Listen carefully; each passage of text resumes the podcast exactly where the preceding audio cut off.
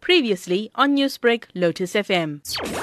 300 million people will roll up their sleeves by July, and the elderly and those sick will get to jump the queue. A huge task, said Rajesh Parikh of Mumbai's Jaslok Hospital. Finally, vaccines are available across the nation, and uh, you know that's a tremendous thing. The concern, of course, is this is a monumental campaign, nothing like it has ever been seen in the history of mankind in terms of the speed with which it will be implemented. On the other hand, we should be confident because we have successfully conducted two major vaccination campaigns. Meanwhile, S.K. Sarin, the head of a Delhi COVID task force, called for tough action as the number of people infected with the UK virus rose to 90 in India. As of now, we should see that nobody actually enters India with the mutant virus. You do what you have to do. If there is an extra you know, trouble for passengers, or healthcare workers, but you have to save the country. So in that way, whatever decisions have to be taken, we must not allow this. Secondly, people who have sneaked out by one way or the other in the past should actually come out, support the system and get themselves or their relatives to whom they have come in contact to get them tested. India has so far tackled 10 million COVID infections, but not any more, said Surgeon Arvind Kumar as worries grew over the new coronavirus strain. The health infrastructure and the health manpower will not be able to support another wave of corona cases. The state of the health workers is such that if we were to face massive number of cases across the country for another few months, there's going to be a breakdown, not because of infrastructure, because of acute shortage of manpower. People are physically tired, emotionally tired, they are drained. The new strain spreading from UK has sparked worries across the world, but what is needed is practical action, say experts. No country wants to import any coronavirus, especially, of course, this more rapidly propagating type of virus. And no country also equally wants to export it. So what we really need is not only a country-based strategy, but we need an international strategy. We need a coherent strategy which is validated to test and trace, isolate individuals. And now we have the tools coming out to test effectively and quickly as well. And one of them is Sanjeev Krishna, a professor of molecular parasitology and medicine at the University of London.